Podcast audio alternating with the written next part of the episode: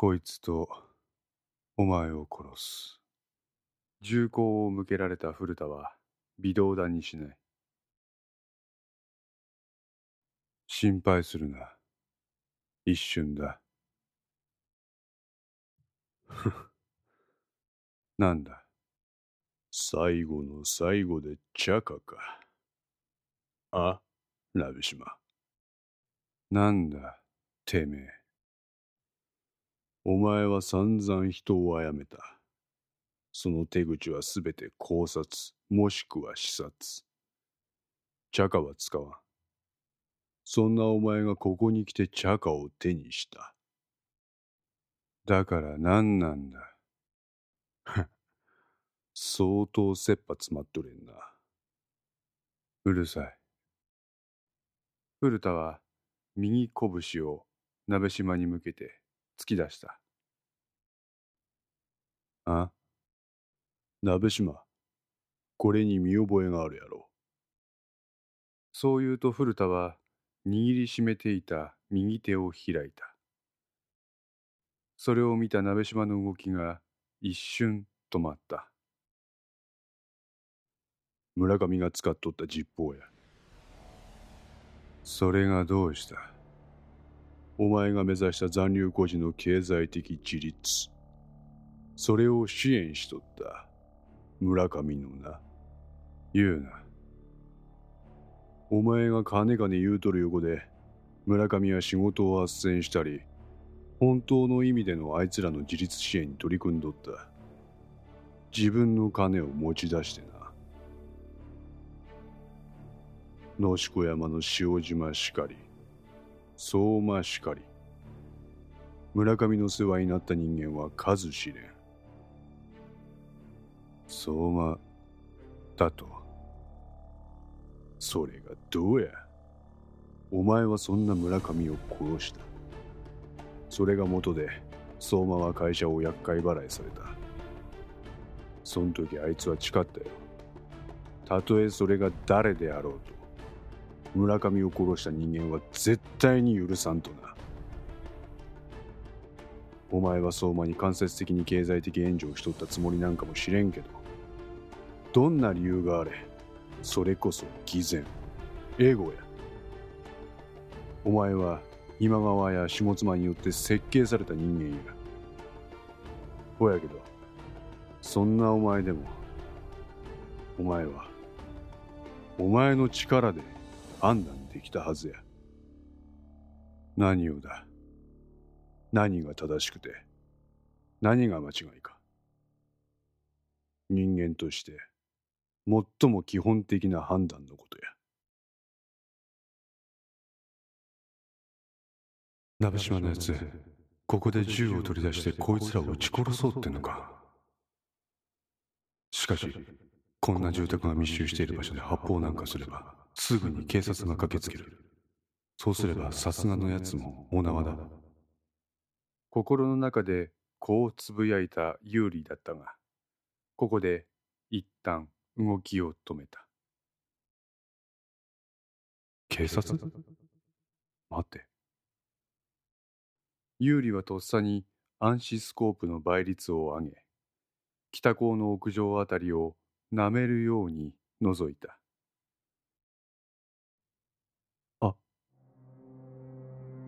そこには物陰に身を潜める人間が何人もいる。まずい。こうつぶやいた時のことである。屋上に身を潜めていた人間のうち一人がこちらの存在に気がついた。しまった。屋上の人物は何やらサインのようなものを別の人間に送っている。くそ。こちら狙撃支援班。なんだ。先ほどのマンションの屋上に人影らしきものあり。何？関は立ち上がった。おい、さっきの捜査員とつなげろ。はっ。指揮班の人間は手際よく無線をつないだ。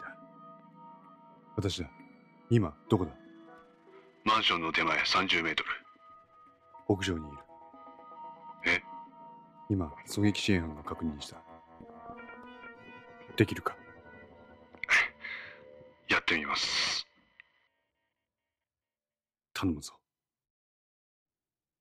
グラウンドの様子を映し出すモニターを眺めながら、関は祈るような声を出した。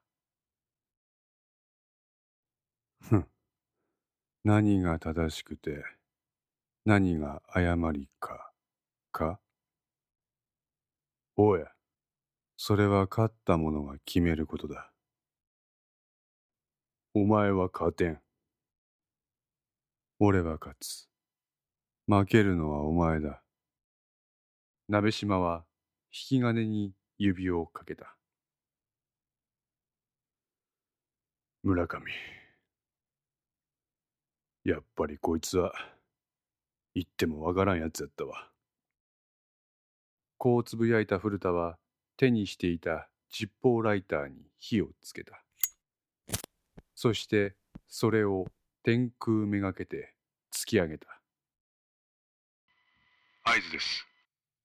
狙撃支援班からの無線を聞いた関は間髪入れずに返答した。よし、やれ。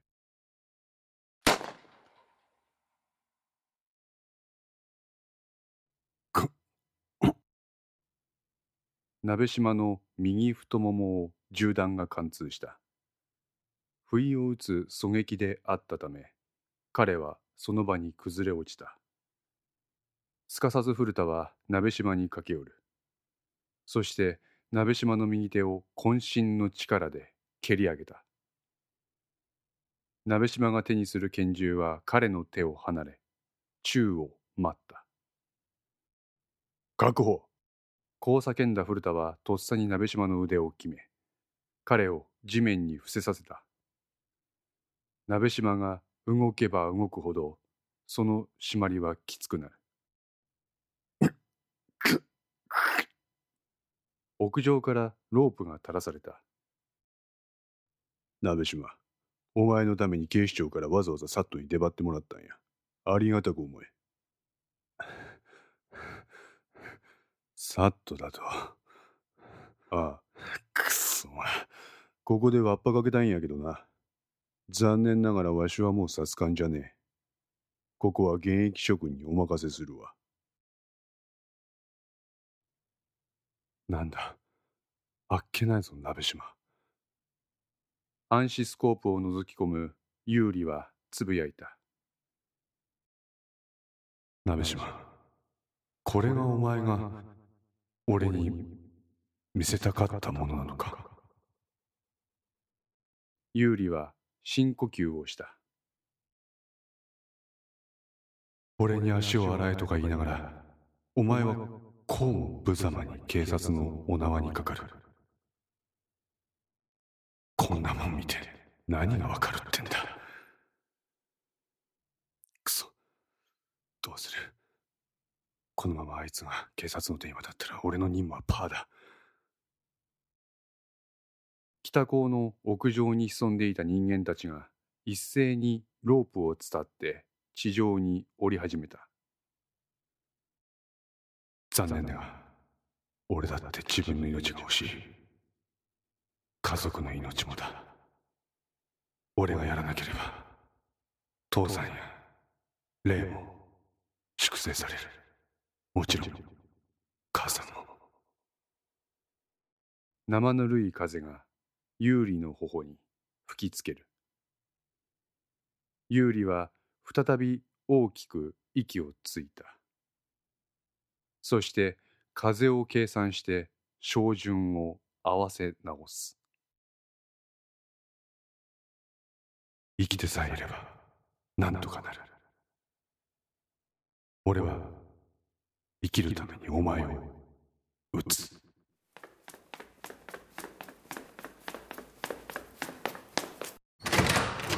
待てや。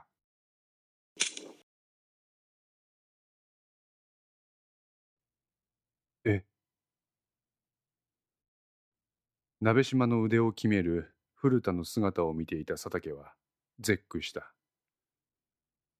古田が鍋島に覆いかぶさるように倒れ込んだのである。それと交互して地面に伏せられていた鍋島は右足をかばいながら立ち上がった。そして倒れ込んだ古田を見下ろすと、彼は息を切らして肩を押さえていた。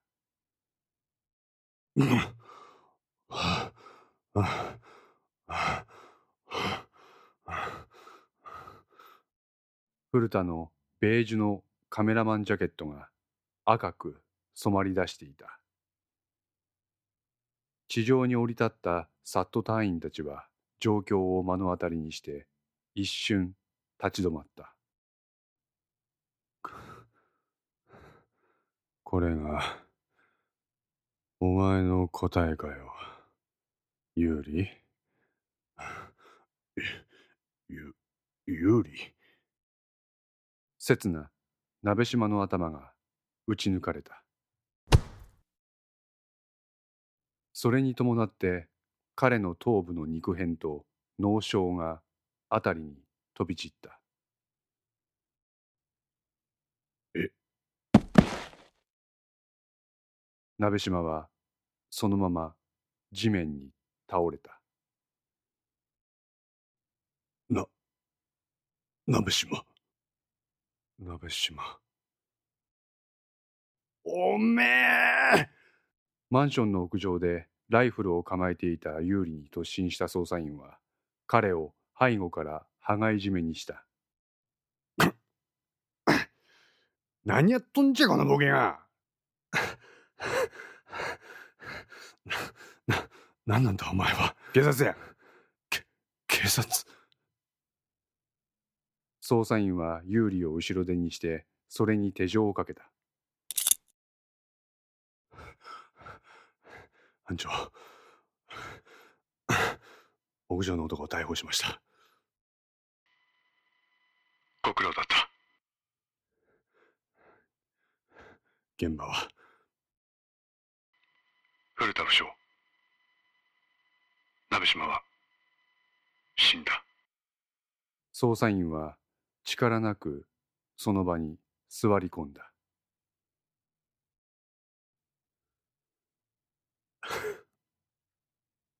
無念です。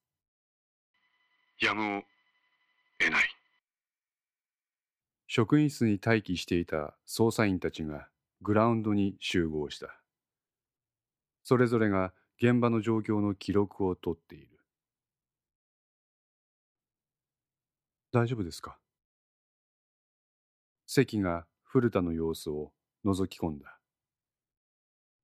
あ、あ、ああ。多分出血がひどいです。もうすぐ救急車が来ます。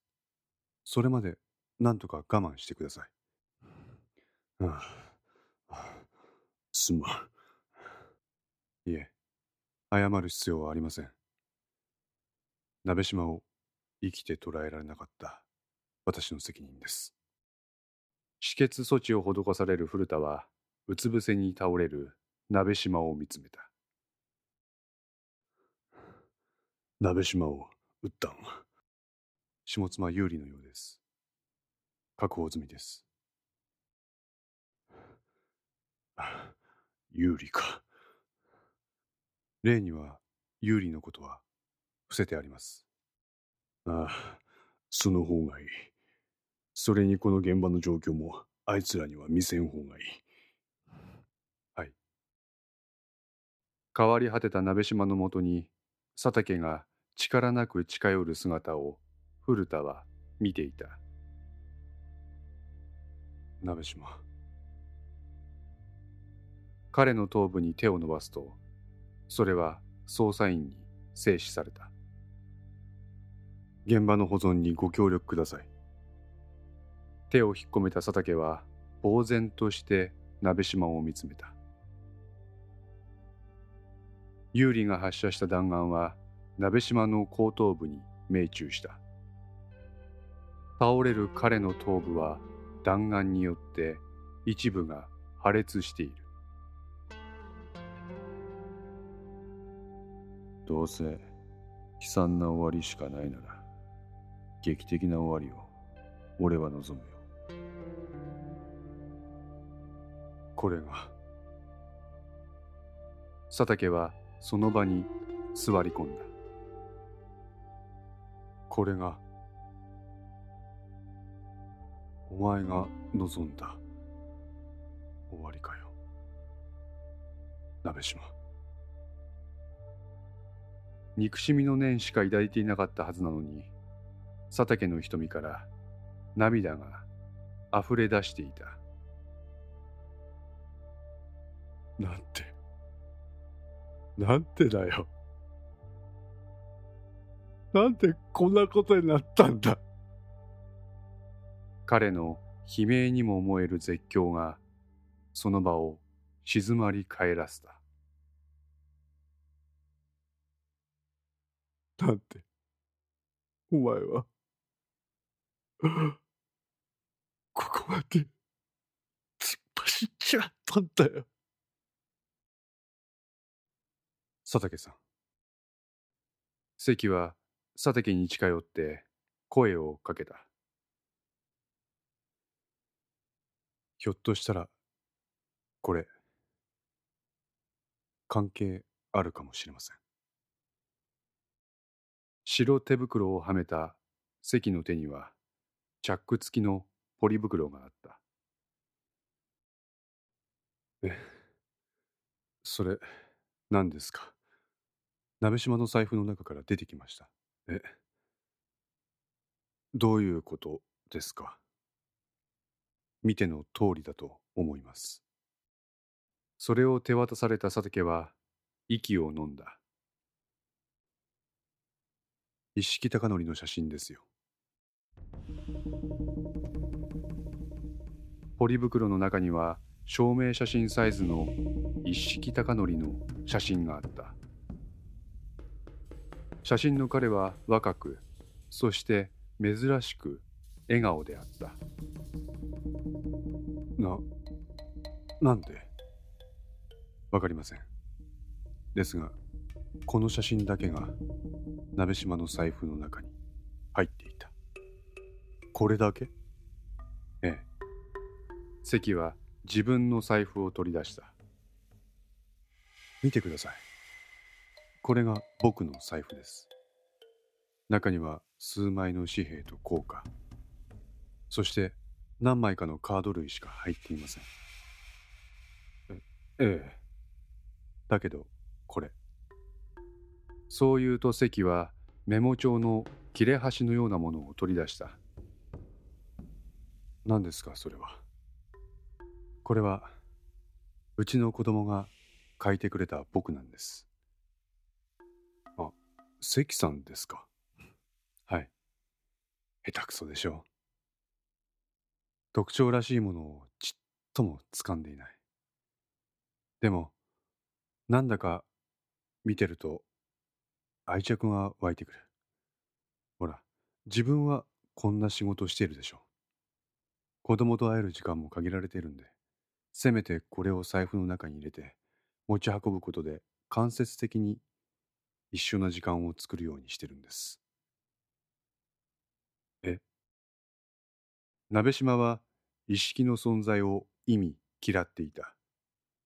その忌み嫌う存在を常に財布に入れて持ち歩くとはどういうことだろうか。臥薪嘗胆の薪や肝の役割をこの写真に求めたのか。いや、もしもそうならば、意識を葬った鍋島にとって、この写真は無用のものであるはずだ。佐竹さん、これは僕の邪推なんですが。な、なんでしょう。鍋島は一色に特別な感情を抱いていたなんてことはありませんか。突拍子もない関の問いかけに佐竹は動揺した。まさかそんなわけない。瞬間、佐竹の脳裏に先ほどの鍋島とのやりとりが浮かんだ。じゃあ、なんで？ない。なんで意識や村上をお前は、なんで山形久美子を。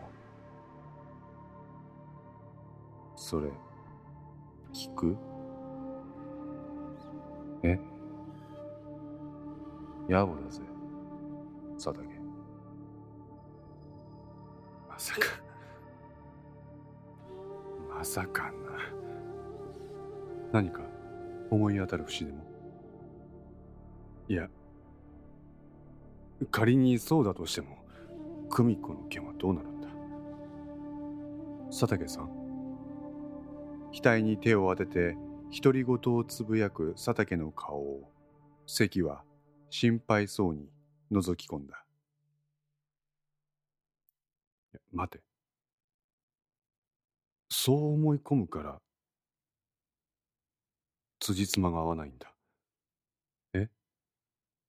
そうだ。発想を変えれば逆に見えなかったものも見えてくる。佐竹はハッとして顔を上げた。そして関の方を見る。関さん。はい。ひょっとして鍋島は多分今佐竹さんが考えていることと僕が考えていることは同じだと思います。邪推の域を出ませんが、バイセクシャル